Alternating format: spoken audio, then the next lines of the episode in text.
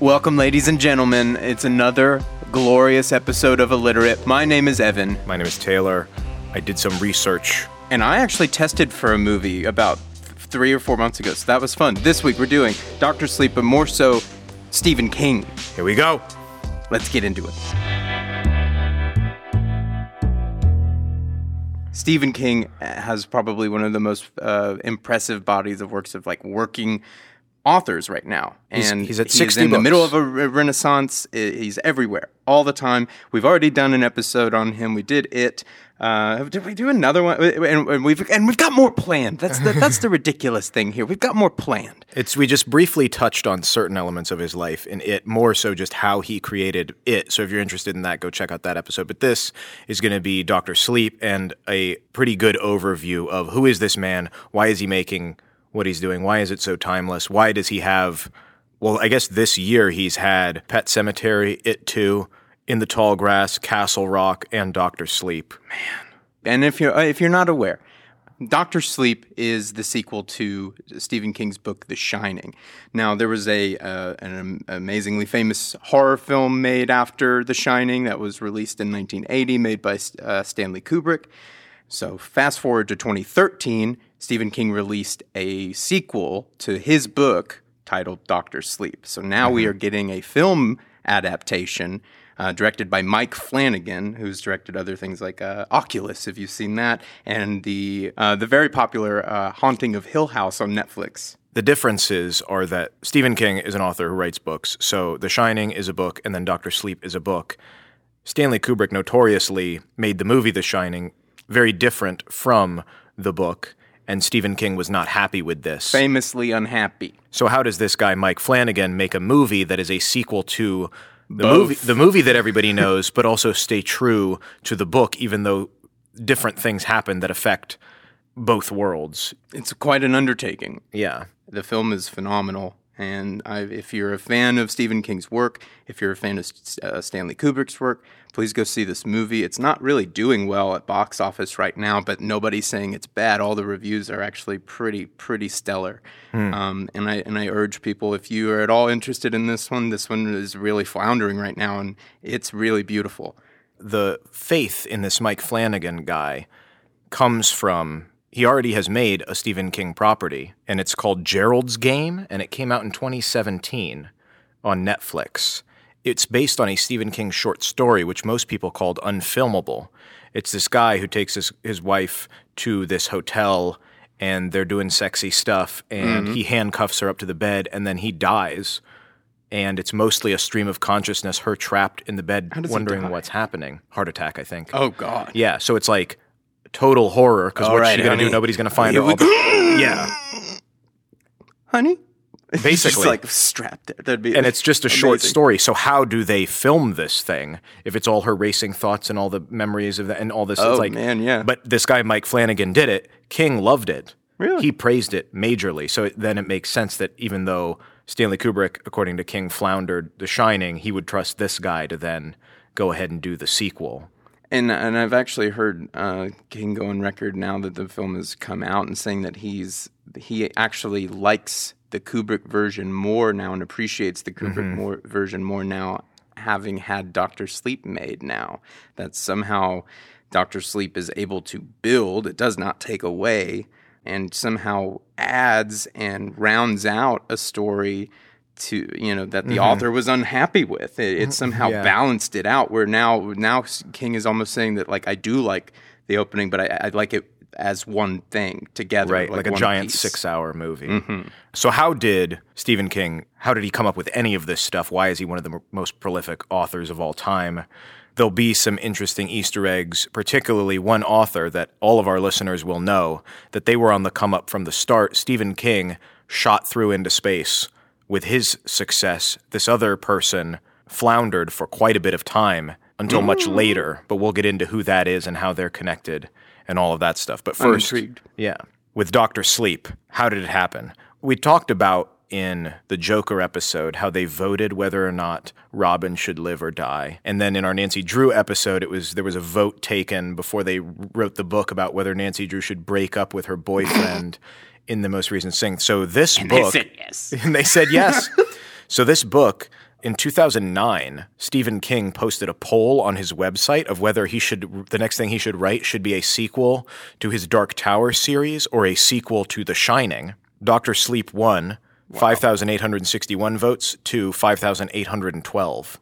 So Oh, just a little over 50 votes. Yeah. People were like, "Yeah, you should do a sequel to The Shining." So that's how that got started. But Oh, that's yeah. fascinating. And so I'm sure he has to come to Twitter with two, you know, at least an idea that he can do it. You Mm-hmm. know, like, oh, I could, I, I have, I have this, and I have this. I don't know which one to do. It's interesting to like, Yeah. He like you said, he did have initial concepts for both of these books and he did write more Dark Tower books and he did write this. So I think it was just which one should I really go for? What are my fans looking for? The what actual do you want next? I Yeah. can do these. Yeah. The initial influence for Doctor Sleep came from a cat. There is hmm. not to spoil anything, but there's a cat in the movie that has particular clairvoyance and this is based on a real life cat at the Steere House Nurse Center in Rhode Island. This happened in 2005. It was this cat who, the nurse that eventually wrote a book called Making Rounds with Oscar, which came out in 2010, mm-hmm. about this cat. So, this cat at this nursing home was wandering, was kind of annoying, would hiss at people, was just kind of a therapy cat just around Yeah. in the in the ward. But it would make its way, and if it was staying with a particular patient for a significant time, for like hours, because it was always roaming, that patient then died hours later. Not that it was the cat's fault, but that the cat was sensing Right. that that person was going to die, Right, like and a would be and would be by its bedside. Yeah, and this cat accurately predicted 25 deaths. Oh my So they could notify the family members and being Oh like, "Oh, Ethel, gosh. we think Ethel is about to go. Like, come say your last rites. Come hold her hand." And then Ethel would die. And That uh, cat gave so much precious time Yeah. to so many people. Yeah. That is phenomenal. and as of 2015, Oscar the cat has predicted over 100 deaths Oh my to get people to come in before it's too late. And who knows That's beautiful. what it is. Yeah, but so he read this article about this and was like, that's got to be something that I've got to use. wow. this cat. Uh, and then the second thing was most of his recent books before Doctor Sleep, again, going back to the polls, I think he was trying to figure out what his audience wanted. Because he said his recent books were fun, but they were more like suspense books or they were thrillers or they were these epic things. But he was saying, like, he wanted to scare the shit out of people. it was like, they, they were not balls to the wall the scary. daylights out of you. Yeah, yeah. And he was like, I, I don't necessarily want to go back because people are being like, he must be touching empty on the old gas gauge. Like, you know, No, Um, he can still blind. he said, and especially with sequels.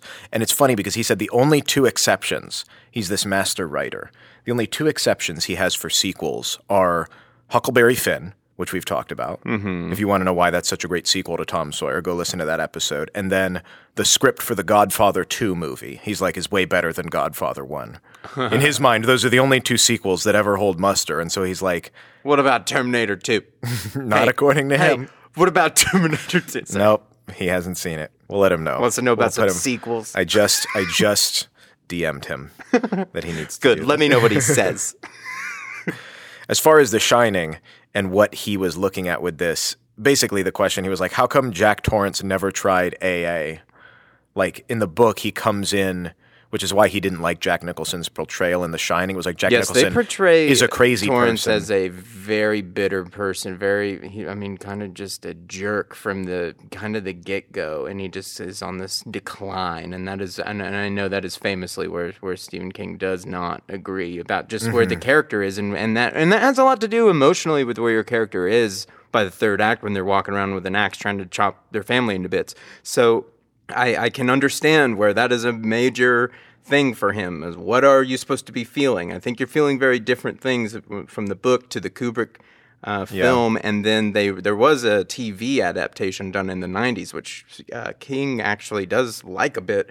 Or he did. He was more involved in it, yeah. He was more involved in it, and he likes it a bit more than uh, than the Kubrick version, and that really does readjust the Jack Torrance character to be a bit more sympathetic. Mm-hmm. Um, so if you want to see what that version is like, that also has has more that they cut out from the Kubrick film, so it has Yeah. like the hedge animals in it, which is mm-hmm. famous, you know, a famous sequence in the book. A um, big thing that we will get into as far as Stephen King's life is how, and we've joked about this before, is how like he just pulls directly influences from his life in his book. It's like everything that he writes is some tortured author who doesn't know what to do next. And so for The Shining, the main character has a ton of alcohol. What a pro- reach! yeah. the main character has a ton of alcohol problems and this angry father, you know, and that's what follows through in Doctor Sleep, where it's this son who's dealing with that trauma of what happened. King never had a father in the house. So you can't look at his life and be like, oh, my dad was crazy because he just never had a dad. Hmm. But as far as him, he's like saying, me as a father, showing anger to my kids. Oh, afraid of what you might do. Right, and he fear, and yeah. yeah. Stephen King had troubles with alcohol, which we'll get into, but how it has a tendency to ruin the the, the hold you have on your temper. He had deviated from a lot of books about kids. His earlier work Hmm. has a lot of kids in it, Mm-hmm. and then they're like, "Okay, why are you going back to kids?" And he had said in an interview that I read, it's because he didn't have kids anymore. Again, Mm-hmm. going off of what you know in your life, his kids were grown up after they left. It's not as easy to write about those things. Yeah, you're not feeling the well. If I don't, if Mm-hmm. my if my judgment lapses for two seconds, or the, is my kid going to end up in the street? You know, like you're not thinking about on that level. Yeah. You know, like uh, as a parent, I can only imagine. But if if you really have to uh, put yourself in the shoes of a parent and all of the anxieties that they have to worry about when they are child caring, Yeah. I mean, uh, as a writer, that's what you're thinking that's what you're feeling that's what you're in that's what you're living on day in day out. I mean that that makes total sense to me. So when they're out of the house i maybe i can think about other things. These anxieties are relieved. Maybe now i'm starting to think about anxieties finance, you know like other things. Mm-hmm. Maybe i'm starting to think about the world and like what what's happening in the world systems. All you know like your mind shifts as problems enter and exit your life And the so, problem oh, seeing that over yeah. the body over his body of work is really interesting actually And as it relates to Doctor Sleep, now that my kids are gone, what have I made them? what have they become? Oh my gosh, yeah, yeah, yeah. Have you have you become the Frankenstein? You know, like have you made the monster? yeah, yeah. And so that's a that's a huge part of it.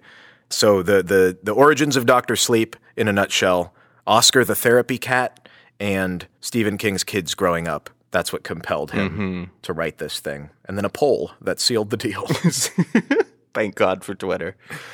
cool. So now we go into the life of Stephen King, everything you will ever want to know about how he came to be the master of horror and why he loves Maine so much. He loves it. He loves Maine, the place, to death. because he was born there in 1947 in Portland. At the age of two, as we said, his father disappeared.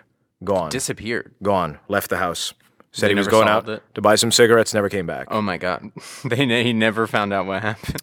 Actually, Didn't care? much later, no, much later, they realized that this guy lived close by with a new wife and four kids. Oh my God. Stephen King never reconciled with him.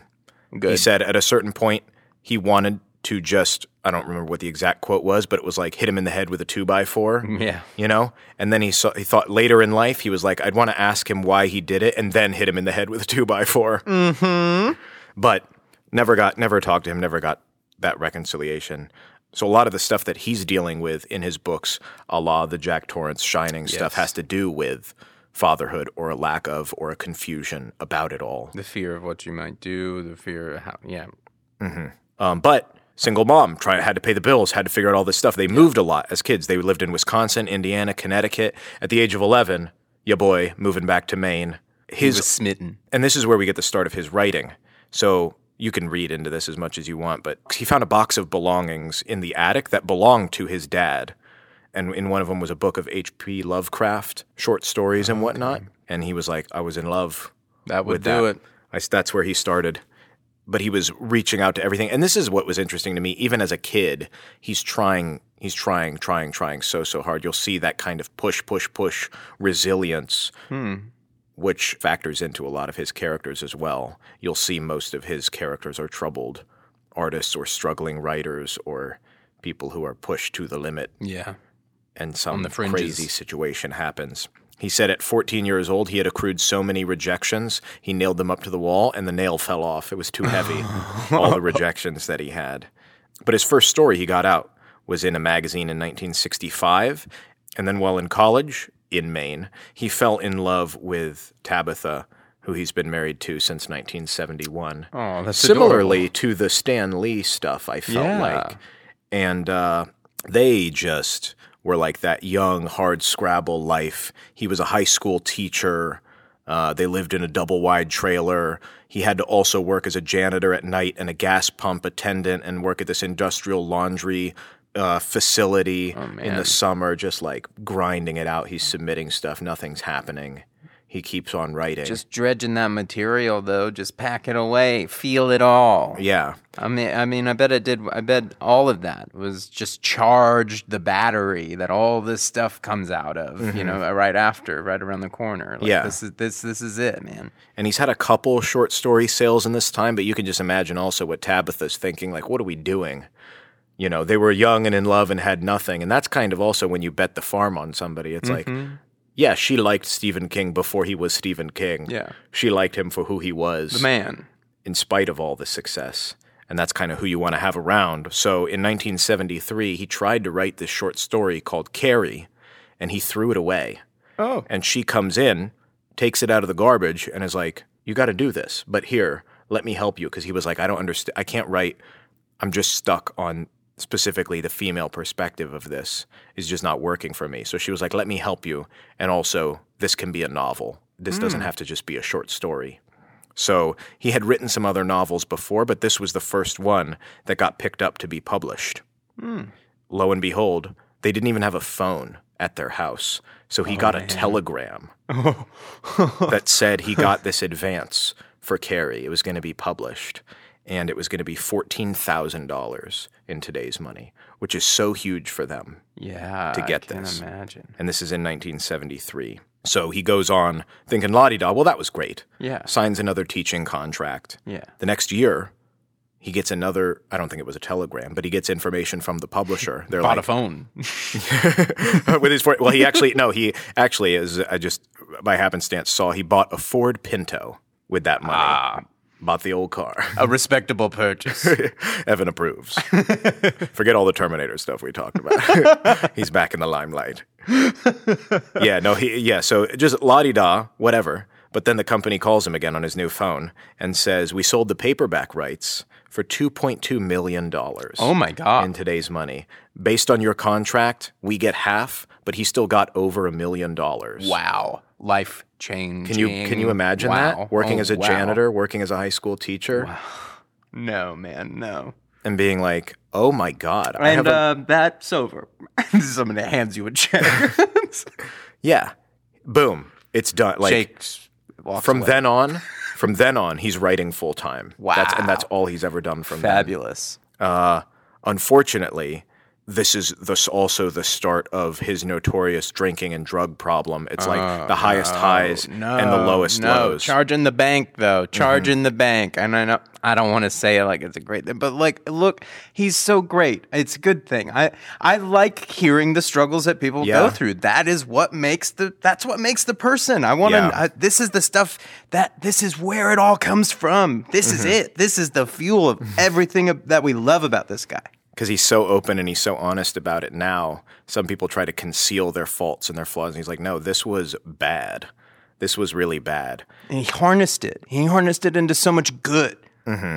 That right around this time they move, but only to southern Maine.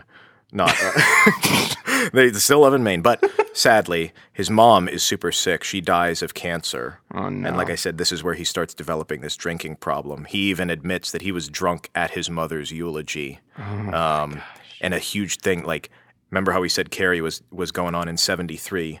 Right after that, in the autumn of 74, they moved to Boulder, Colorado. And then this is where he writes The Shining. This is where all this stuff is coming on. So you can see it isn't even in the apex of his drinking problem. Yeah. But he has the, the But he has the prescience to yeah, realize. Yeah, he knows it's a he knows it's a problem. Mhm. And like I said, because he didn't have a father Already. he can look at like what, how could I be impacting my kids yeah, if if I don't gain control of this, I might not be there for my kids. And then if I'm not there for my kids, what becomes of my children? That is the story of The Shining. And The Shining really is a the worst case, a cautionary tale, worst case scenario about what addiction can do to you and the people around you. Mm-hmm. It, it, that that is why ultimately it is so it is so affecting and bizarre that he can also churn it out while he's in it. Yeah. No, I, but that honestly makes so much sense to me. I'm I I I totally am picking up what he's putting down there. That that absolutely makes sense to me, and that's kind of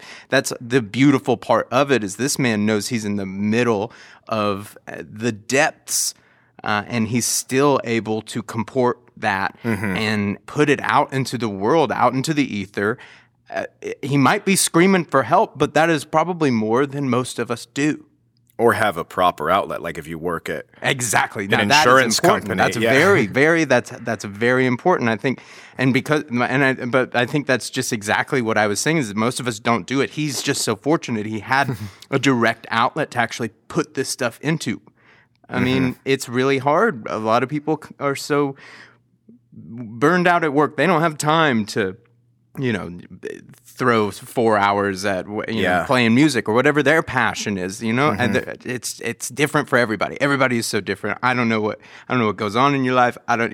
Yeah. but it's so amazing that this guy did it in Yeah. the middle of all of it. He's uh, putting the flags up, going, "This is insane. What I'm in the middle of, and if I don't get out of it, what I'm writing will be me." yeah, how do I fix this? In that time, and I teased this a little bit before, he he becomes friends with another writer.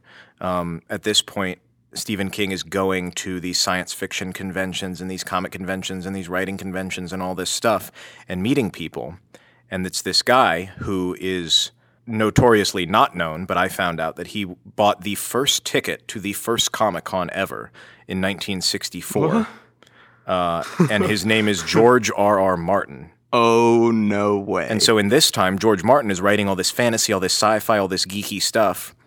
They they were at these conventions together, oh my god, hustling it out. Now now Stephen King is a little bit above George R. R. Martin. George R. R. Martin did not even get into the Game of Thrones stuff until the 90s when he was writing it, and then it didn't even become huge until, Until people knew about years, the yeah. the shows in the 2000s. So, but they were friends. They played poker together. They knew each other. Uh, and in an interesting connection to another episode that we did, George R. R. Martin credits Stan Lee as his main influence over Tolkien, who did Lord of the Rings, over Shakespeare, which a lot of his stuff is similar to. He says Stan Lee was his biggest influence. And uh, I don't know if you remember, we talked about how the big thing that Stan Lee did was he had, like, you could write in the bullpen. And, and you could write letters to the editor, and he might write you back or send you an envelope with yeah, yeah, nothing. yeah. So George R. R. Martin in Fantastic Four number twenty, which Fantastic Four was the thing that Stan Lee gambled his whole career Yes, on. yes. George R. R. Martin is the letter to the editor in number twenty. wow, Yeah. oh my god, So it's all interconnected. oh god, Um, that's beautiful. yeah. I will post a link in the show notes. I found this happened very recently. There was a conversation between George R. R. Martin and Stephen King, and it's just two friends cutting it up, having a blast, uh, talking about stuff. I think it's in front of some college, and they talk about their friendship, they talk about their struggles, just having a blast. And you can really see, like, oh, yeah, these guys are the real deal. A very is it Patrick Stewart and Ian Ian Yeah, McKellen? yeah. yeah. Yeah, they're just friends on the same a journey. beautiful friendship. Yeah. and uh, you can see also what a reverence George R. R. Martin has for Stephen King. But they each they each are so praiseworthy of Yeah, each oh, other. yeah, But, totally uh, different. I mean, you know, just I mean, Yeah. everybody everybody's on their own game. Yeah. and is I just I want I want to be on your level. Show me what's sh- what are you into? What's your story? What are you making? What are you doing? Show me how you see it. Mm-hmm. That's what I show me your level. Don't don't don't try to get on it. Nah, nah, nah. Show me you. Yeah. Yeah. Unfortunately for Stephen King at this point, now we're going into the 80s and he is really, really ba- like doing bad as far as addiction. He basically said he was drunk the entire time writing Cujo, which came out in 81. He's like, I don't even remember what was going on there. Uh, and this in the 80s now, he's progressed into cocaine. and he was basically doing it all the time. Oh no. Uh, he directed a movie based on a short story that he wrote, and the movie's called Maximum Overdrive in '85. And he, again, being open and candid and honest with his troubles, admits he was basically out of his mind the whole production. He was on cocaine, like he didn't know what was going. It was like a nightmare. In the late '80s, his wife has an intervention. It gets super serious, and he quits all drugs and alcohol. In the late '80s, is able to overcome it, and has not done any since. Hell yeah. Um, luckily, right around this time, now we're back up to speed with what we've talked about before, because in 1986, this is when It comes out, Ah. and he's back off to the races. Because a lot of the, the works right around this time were not as revered, not as interesting. We don't even really think of them. He still has a ton of books, but like It then becomes, oh, he's back on the map. Yes, this is yes, the yes. thing. So, I I guess, can you paint a picture of the of what books came out, what were hits, just in this little window of time of just like between Cujo and now? What else came out? So around this time, he's doing The Long Walk, The Dead Zone, Firestarter, The Running Man, Cujo, kind of random stuff. Interesting. That isn't Now- as well known. Now, what years are those? That's in the that's in the late seventies, early eighties. Multiple a year? Yeah, yeah. Interesting. He's just churning them out. He's just churning them out. Yeah. He got over that one writing. It's, I can't crack the female perspective. And his wife came in, here, honey. I got, and he's just been flying since. Basically, I got it. You fixed my writer's block. Thank you, honey. one or two books a year, sometimes three. He wrote under a pen name Bachman because he was worried that he was writing too much. and they found out later that that was who he was. It's just hand going. He can't control it. I can't. I just. That's not even me anymore. It's Bachman. It's Bachman. Yeah, so it comes out a strange, scary situation in his life in 91. There's this wild guy named Eric Keene who drove 2,000 miles from Texas and hid in his house. He wasn't there. His wife got super scared, ran to the neighbor, Oh my gosh. and this dude got arrested because he was like, he was like, I wrote the sequel to Misery, and Stephen King has not responded, and he needs to read it, and it needs to come out because he thought Misery was about his mom, who was also crazy Oh. or mentally ill, and uh, But he should have read it and put it out. well, in an interesting turn of events, Misery is about this author who gets held hostage by a crazy fan. Yes. So ironic that that actually happened to him. uh, great film with Kathy Bates. Uh-huh. Mm. yeah. And he was even saying, because Misery, he wrote around that time of his cocaine addiction, and he was like, mm. the lady in, like, Misery was cocaine. Mm-hmm, like, it mm-hmm. was holding me hostage. Yeah. And that's really what it was about. Oh, fascinating. Um, so then, 90s, he's, pr- he's thankfully, the drugs and the alcohol is gone. He's pressing along. In 1999, he was walking along the highway, got hit by a van, flew, flew you know, what? thrown like 12 feet into the air across into an embankment. This guy was like, his dog was loose in the back seat of the van and he was turned around looking, wasn't paying attention. They thought he- they were going to have to amputate Stephen King's leg. Oh he had a broken hip, a collapsed oh lung, all this stuff. He had five operations. Find out the guy, Bryan Smith, who hit him, had 11 convictions for speeding and driving the under the influence. Oh my God. He was kind of a mess. Stephen King obviously greatly affected him in terms of writing. He ended up writing a book, and he was like, This is one of the books I wasn't really happy with because I was in so much pain and I had to Mm. write longhand because I couldn't write with a typewriter or a computer Oh, when I was all laid up. But again, still writing. Yeah. what a madman. full body cast, just with a just a wrist out, Leg almost amputated. Yeah. He's doing it. Um, hooked up to machines. yeah. now that we come across 2000, the millennium, we see he's done all this stuff, but it's interesting to see because he is not perceived, in spite of this massive body of work and cultural influence, as anybody of any sort of literary merit, even by this point. And I was telling Taylor before we got on air that we are in the presence of somebody that once he is gone and we are gone will be remembered as a great. I'm just I'm convinced of it. Once we we- we're in the eye of the storm right now, we're we're just seeing one little piece of the elephant. When when he is Yeah. gone and we forget how goofy he can be and you know all the just you mm-hmm. know, that he stops being a person and, and is really just cemented as an author along with all of the other greats this body of work is going to is, is just going to be with us as long as there are books to be read And we can say we can rag on him all we want to right now. I just think once we are all gone, he is going to be up there with all of them. Yeah, and he has even thought about this, and I'll post a link to the interview. But uh, they said if you had to pick your favorite book, which I'm sure every author hates, but he said straight out the gate, it's a book called Lisey's Story, Hmm. and that he wrote this immediate. This is the book that he was writing after this happened, or a few years after this van incident van happened, where he got hit. And the story is about this prolific author who has died, and the widow is left with reckoning with what had happened and it's a very personal story and he said that's his most favorite book because it's about marriage and he hadn't written about it hmm. and the two things he wanted to talk about in his words one is the secret world that people build inside a marriage and the other was that even in that intimate world there's still things that we don't know about each other mm-hmm. and it's like again t- pulling from his life who he is That's what he's cool. going through and that's his favorite Oh, I book want to read that now. and he's even That's thinking cool. about I've never the- even heard of this. Yeah.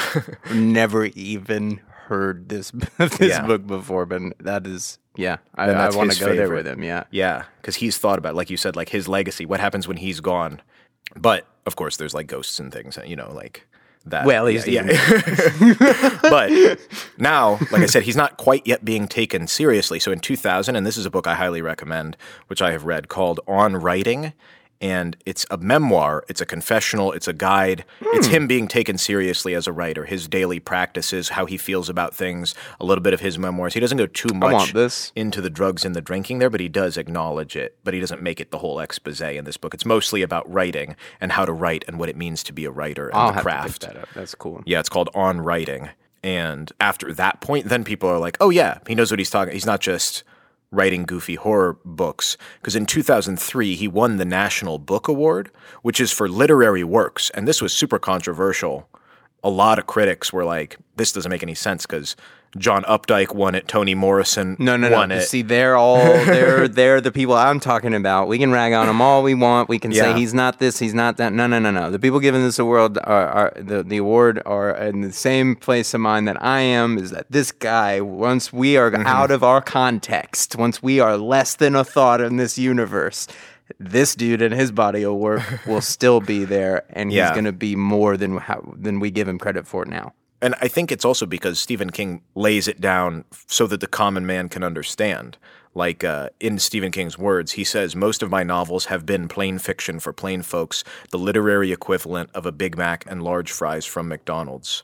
I am able to recognize elegant prose, but I have found it difficult to write it myself.